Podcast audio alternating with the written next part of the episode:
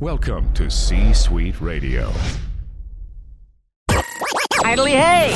Welcome to another episode of The Brett Allan Show, Prepare to be astonished! a pop culture podcast.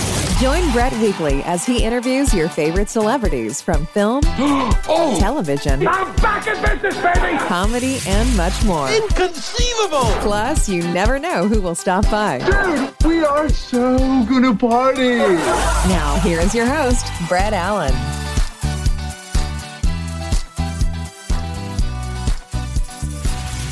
Happy Tuesday, everybody, and welcome into another episode of The Brett Allan Show, a pop culture podcast where we interview your favorite actors from film, television, comedians, music, and more, wherever pop culture hangs out. And we have a very special guest today. I've been looking forward to this conversation for a while. We are chatting with actor David Magidoff, and I mean, he has a lot of things going on. He just had an episode on American Crime Story come out, uh, which this is a great show, by the way. But also, uh, you can see him on the morning show as Nicky Brooks if you haven't seen that on Apple TV. Which again, that's just another great project. But we're here to talk about a lot of different things. He has something amazing coming out, Dexter. New Blood, which is due out here in the next month or so. He plays Teddy Reed. So I just want to tell our listeners there's not a lot we can discuss about this. I know you guys have been looking forward to this conversation, but we'll do the best we can. David, welcome into the show. It's great to have you here today. Thank you, Brett. I mean, I can make things up. I can just like, and I'll just say like this isn't true, but yeah, there's just like, you know, if you like aliens, I'm just gonna say Dexter New Blood. that explains why he's living in a small little town because he's been abducted by aliens. Now, this people have been talking about this season nine for a very long time. I think just even as much as after the show ended, people wanted to know, you know, well, this ended weird for a lot of people, but the writers, the producers, everybody from the top down has made it very clear this will bring fan service to most people, but it's definitely not a correction or let's kind of fix how we ended it. Would that be a safe assumption from your experience on this? Can you even answer that question? I can. I think I can. I'll try. Let's see. So they first off don't like calling it Dexter season nine. they want Yeah. it to be called Dexter New Blood because they want it to be like even Separate. Even talking with Clyde about it, you know, Clyde, who's a wonderful, awesome dude, our showrunner, Clyde Phillips, um, and he's very, you know, in a in a very I think good way, adamant about saying like, hey, this is this is a this is yes the continuation, but this isn't just like the next season of Dexter. It's like ten years have passed. it's Dexter colon New Blood. It's very much like its own thing, separate of the like eight season experience. And I would agree. You know, I it's it's it's not. It's it's in a really good way. I think it's going to be really satisfying for the fans, of which I've learned now there are many. Ever, you know, not being in any of the Dexters previously, you're like, oh wow, people really like this show. And I also think it's going to be great. I think it's the great show where it's going to be a family sitting in their room, and one of them watched every episode of Dexter, can't wait for it to come back, married someone since the seasons ended, and that person has never seen it, could care less about it, would much rather watch Hacks on HBO Max or something, and goes, wait, wait, wait, what is this? And it's like as the show is going, over the shoulder watches, and then eventually by like episode two, sits down next to their beloved who's been a Dexter fan, and then by the end is going to be like a complete fan. I think it's one of those shows that's going to really reel in the family and friends of the beloved fan, and I think will be a really, I think it's going to be a really satisfying uh, way to uh, see this experience as a fan. I think fans are really going to enjoy it. Truly. Had you seen the show prior to your casting and being a part of it, or did you watch it after the fact once you booked the role? I wasn't a I wasn't a Dexter person. I just for some reason it just never crossed my TV plate, and so I've watched a few episodes since. and it's I mean, listen, it's co- already in the trailers. It's a totally different feel. I mean, it's a totally different feel. TV in 2021 looks like you know A movie. a movie. They're all it's all cinema now. It's all the same, right? It's beautifully shot. Marcos Siega and Sandy Bookstaver are two wonderful directors. Did a terrific job just giving it such a look and such a feel.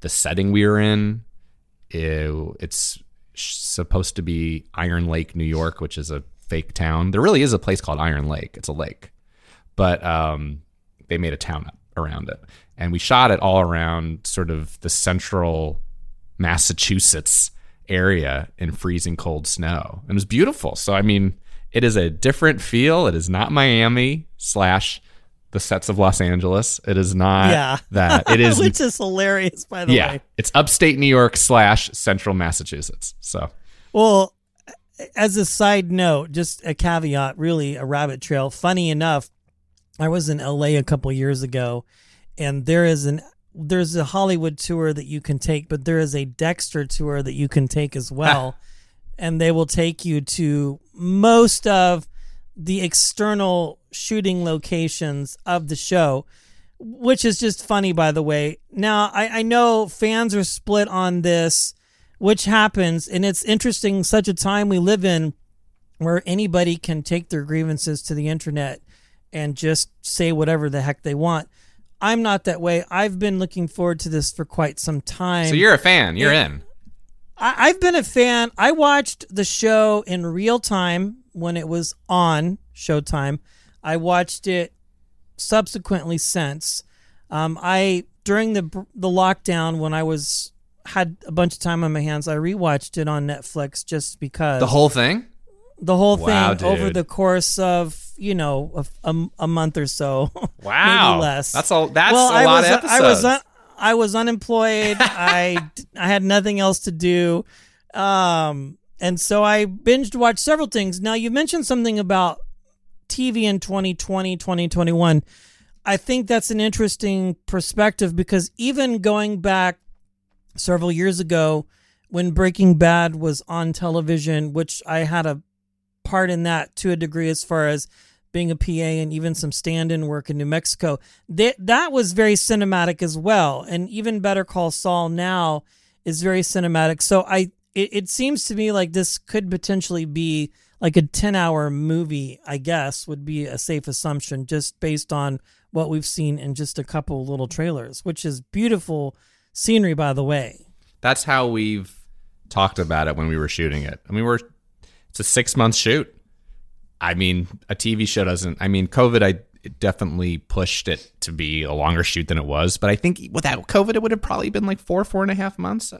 And for ten episodes, that's a really long time. So yeah, it is a Yeah. it's a ten hour movie, which is a great way to put it. You know, I mean, look at the shows like Fargo has the same feel. You know, it's beautiful. Watchmen is absolutely gorgeous. Game of Thrones. I mean, you know, this is a new age for television where it's, you know, it's funny to think the honeymooners is TV and this is TV, but they couldn't be they couldn't be more different, and that's you know pretty cool.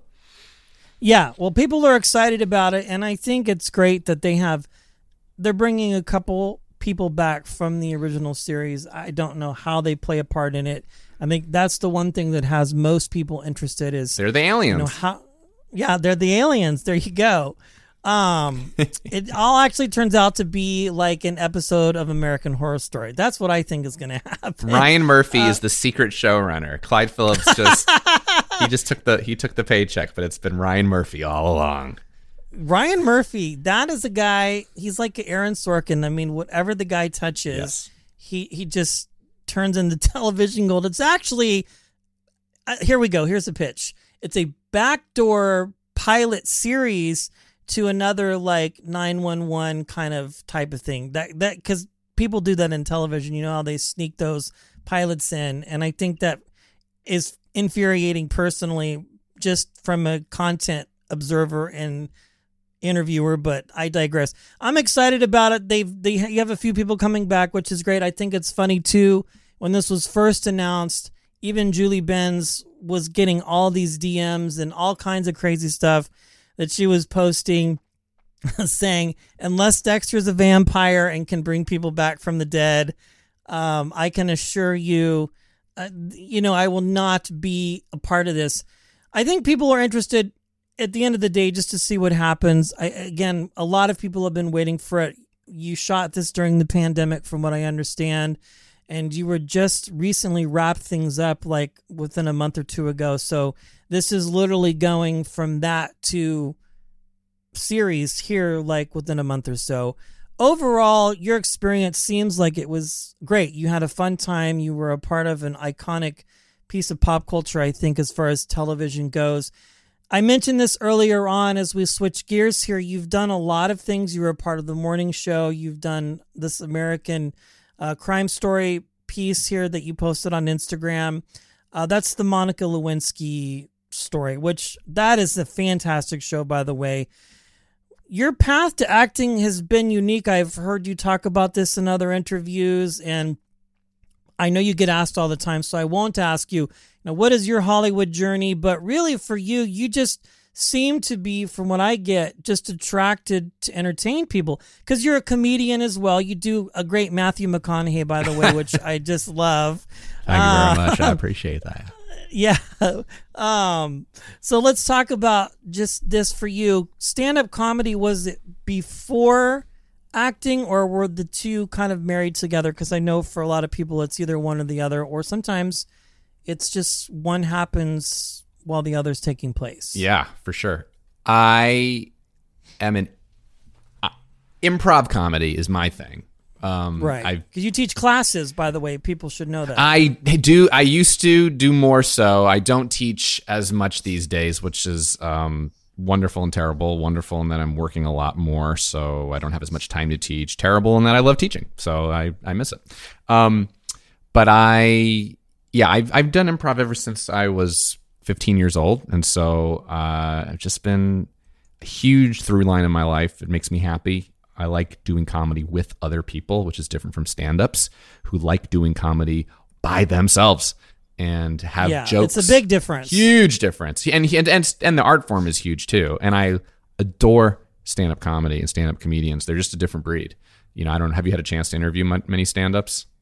Oh, I've had dozens of them on my show. And I've had people like Matt Walsh, who yeah. is a upright citizens brigade, you know, and they're they're they're two different muscle sets. Now sometimes people do both, but I, I I've had a couple dozen comics, and yeah, it's it's. In fact, there's kind of a little bit of tenaciousness when you ask a comic about improv, but but sometimes one leads to the other eventually, you know. But like to be able to say that they're the same thing it, you can't say that to answer your question. Yeah, they're just so different, different muscle sets, but equally great. They bo- in content. Yeah, they both consumption. They both elicit laughter, but how to get there is a is a different thing. You know. Um, yeah. So I'm the Matt Walsh type for sure. I'm the guy who okay. I, I love doing improv and I love performing with people. I love doing musical improv.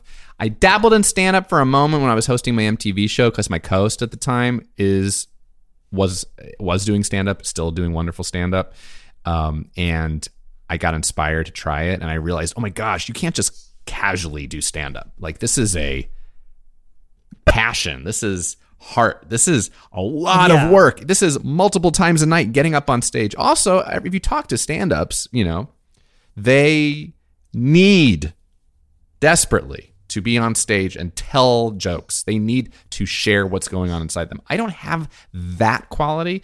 I want to desperately do comedy with other people and make up silly stories. I don't need to tell my story. Like stand-ups need to tell yeah. their story and and they see the world in their funny way. I'm like, I would rather play the character. I'd rather play the aliens and be silly and be like, all right, what is uh, this? Ooh, an orange. Ooh, it is the color orange. You know, I want to be fun with a friend and and and do it as a teamwork experience. Although I've done improv shows by myself, which is its own ball of wax. Uh, so yeah, that's been my through line, and that got me into acting essentially. And I've always enjoyed acting, but my through line in my whole life has been improv, and it's fun that you know after I graduated college, I just started auditioning and via the help of my improv troupe at the time. And then I started booking some things and then it just never looked back. And it's been great. So I still do improv and it's just a joy. I'm doing an improv show at my house tomorrow night. And then um, I'm going to, you know, and I still get to act in TV and film. And that's, those are my happy places. Yes, that is the one thing that I think a lot of people consumed during when we were in lockdown uh, was streaming. I know the Whose Line guys, they did some stuff, and I, I interviewed some of them and talked about their experiences. Again, some of the comedians I've I've had the honor of talking to did some Zoom stand up, some stayed away from it.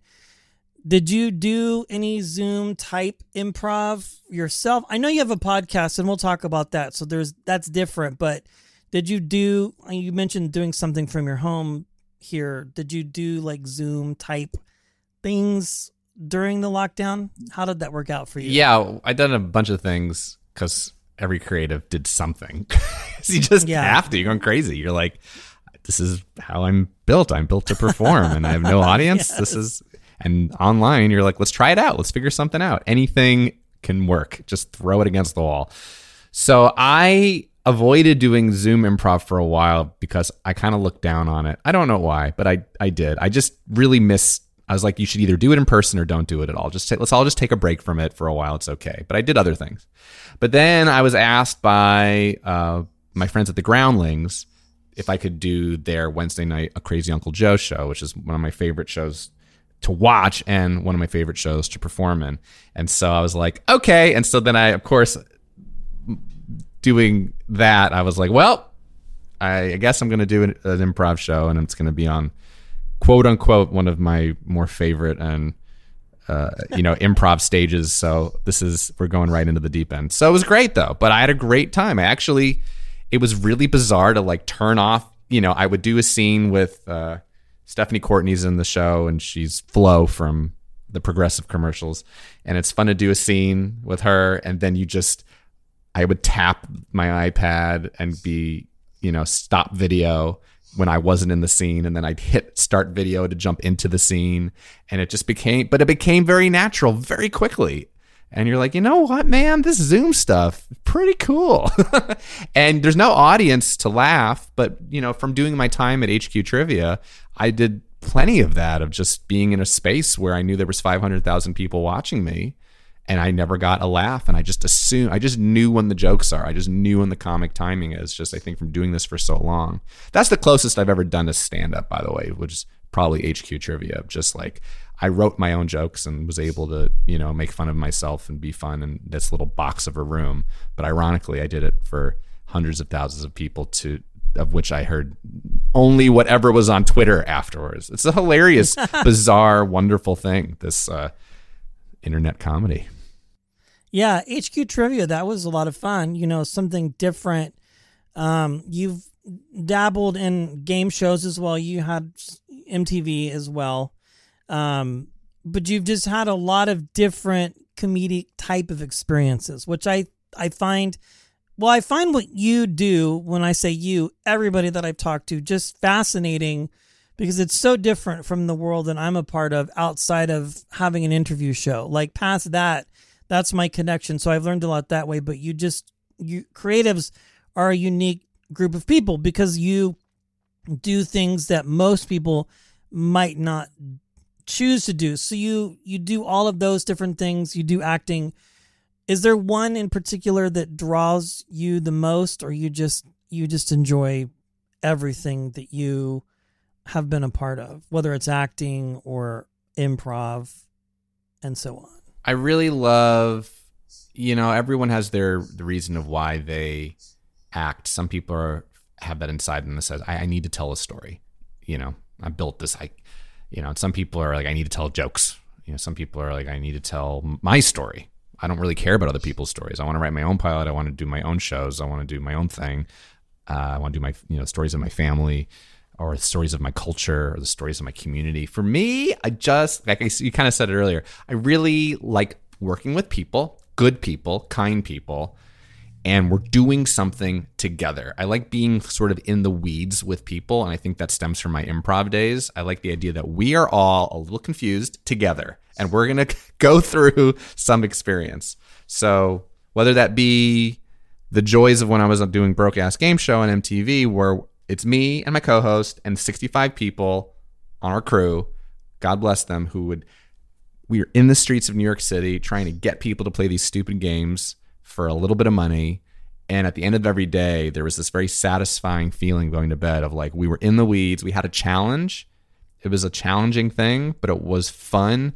And we made, we cracked a lot of eggs and made some great omelets.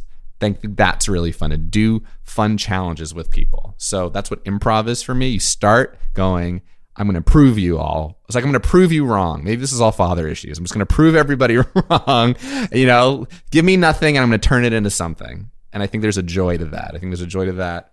And even with Dexter, you know, we were freezing, literally below freezing at the beginning of it.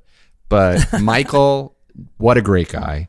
Um, and Julia and Alano and Clancy and Jamie and another Michael. There's uh, the whole group, the guest stars, everybody who came on that show. It was just it was a pleasure to get to know these people and be kind of in the weeds and the woods. I mean, you know, like you said, you were PA and you understand what that's like. And sometimes it is a slog, but sometimes it's a joy, and sometimes it's both.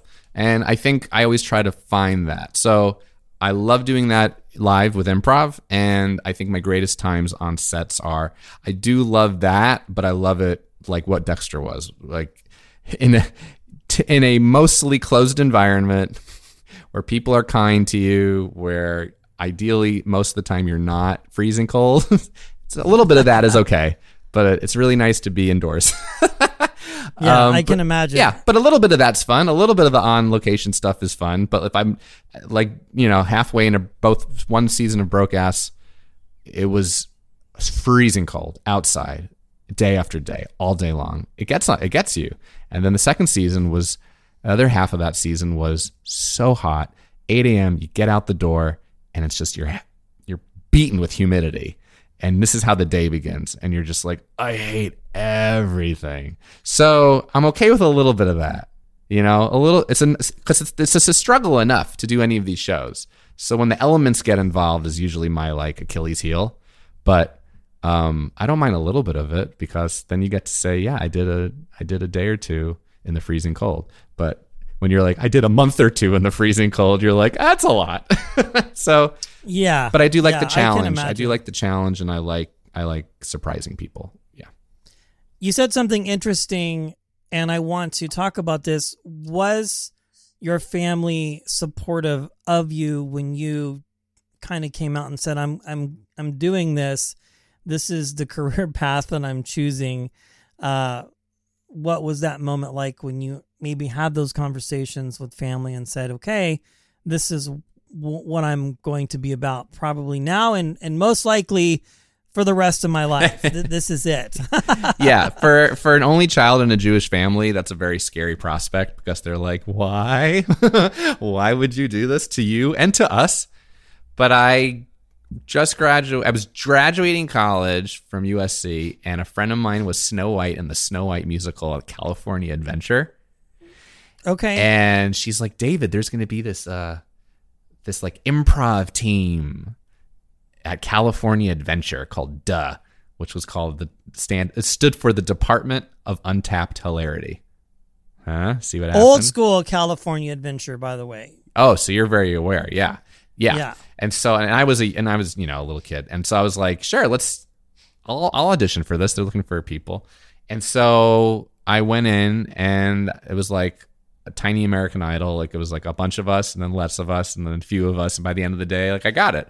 And that, when I was able to tell my parents, hey, I'm actually going to do improv for money, they were like, what? And it was like $23 an hour. They were like, oh, this is not crazy. So that was the very first time I ever did uh, this thing for money. And that they, I think, were like, oh, it's not just us who think you're kind of fun or your friends. Like someone else actually hired you for this improv thing. So that I really think was a, it's a small thing, but it was a it was a game changer for them because I think in their minds they're like, oh, I think it just didn't make them worry as much. So that was that was Yeah. a really fun moment. That's fantastic to have that support in a family, specifically mom and dad, if you can, because really, you know, this world is that you're in is so different, and I say that all the time. But depending when the checks start coming in and parents realize, oh wow, you know, you can make in a day, perhaps maybe what you might make in a week if you're doing commercials or whatever the case might be Yeah. It's extremely fascinating. You've done amazing work, David, and again, Thanks. um, I'm excited to see this uh, new blood. As we wrap here, I want to make sure to, to mention your podcast, Fanaddicts, which is great. And I like your niche that you have because you have celebrities and the likes on, but it's different because you're talking to them about things that are important to them in their life, their favorite things. Um, from one, I can't remember specific, like, you know, having a moleskin, uh, you know, journal book yeah, Janina could write in. Gavankar loves moleskin notebooks, and Tony Yeah, Hale loves uh, indoor malls, and Ray Fisher can't get enough of strategic board games. It's always fun to find out. You know, we all love things, but you know, and we all love celebrities. We're fans of them, so what are they? Fans of themselves. So that's just uh, from the people who brought you the Trekkie. Who would who wouldn't better be a person to ask about that? So it's been fun. Yeah, it's a lot of fun. So you have your co-host as well. You do the podcast. Um, how was that born out of? You just talked a little bit about it, but had you been interested in podcasting before, and then are like, okay, I want to do something, but not what most people do. yeah, I had a meeting with Roddenberry Entertainment, and uh, I was going to pitch some podcasts to them.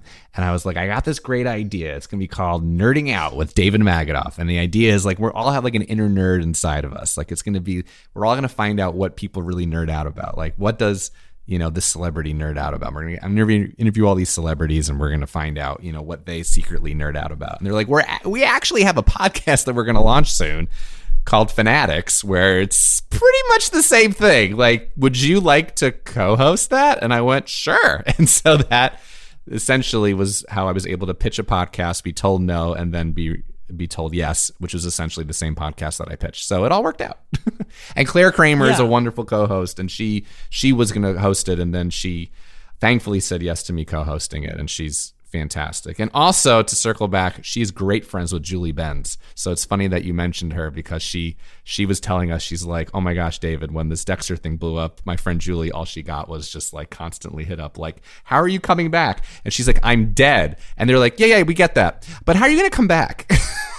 so no one believes Yeah. that anyone can be back. But to be fair, Deb on the show died and she came back. So, you know, anyone's anything's possible.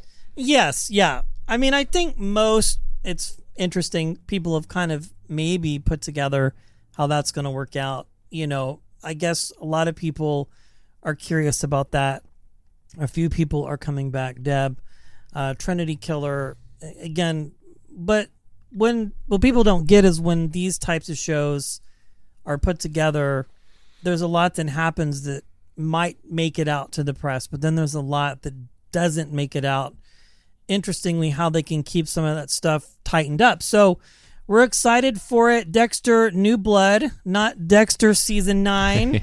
uh, for all of you Dexter fans out there, also uh, American Crime Story, which can be seen as well now streaming the morning show. Fantastic there as well. And you've just done a lot of other things. I mean, your IMDb credits are massive, and I'm excited to see also what comes out next.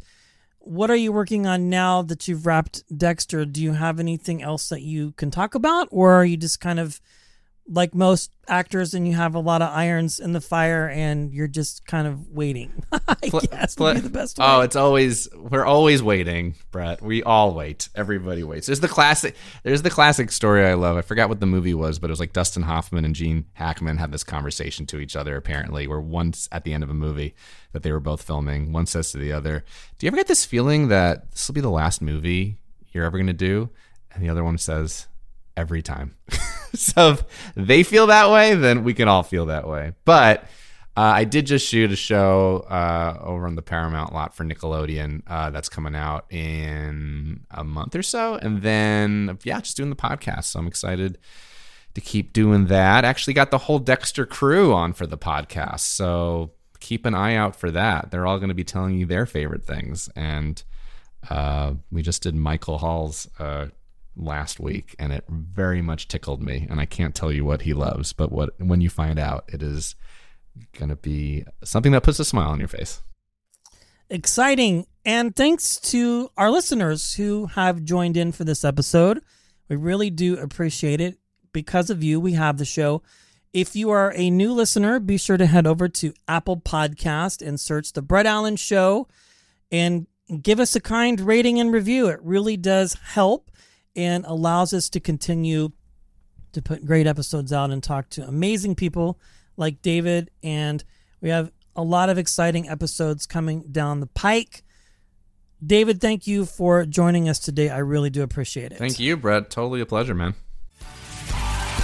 That brings today's show to a close. Goodly do. Thanks for stopping by. If you enjoyed the episode, feel free to share it with a friend and subscribe. It's absolutely free. The views and opinions of the guests do not necessarily reflect those of the host. Autobots, roll out. Go home.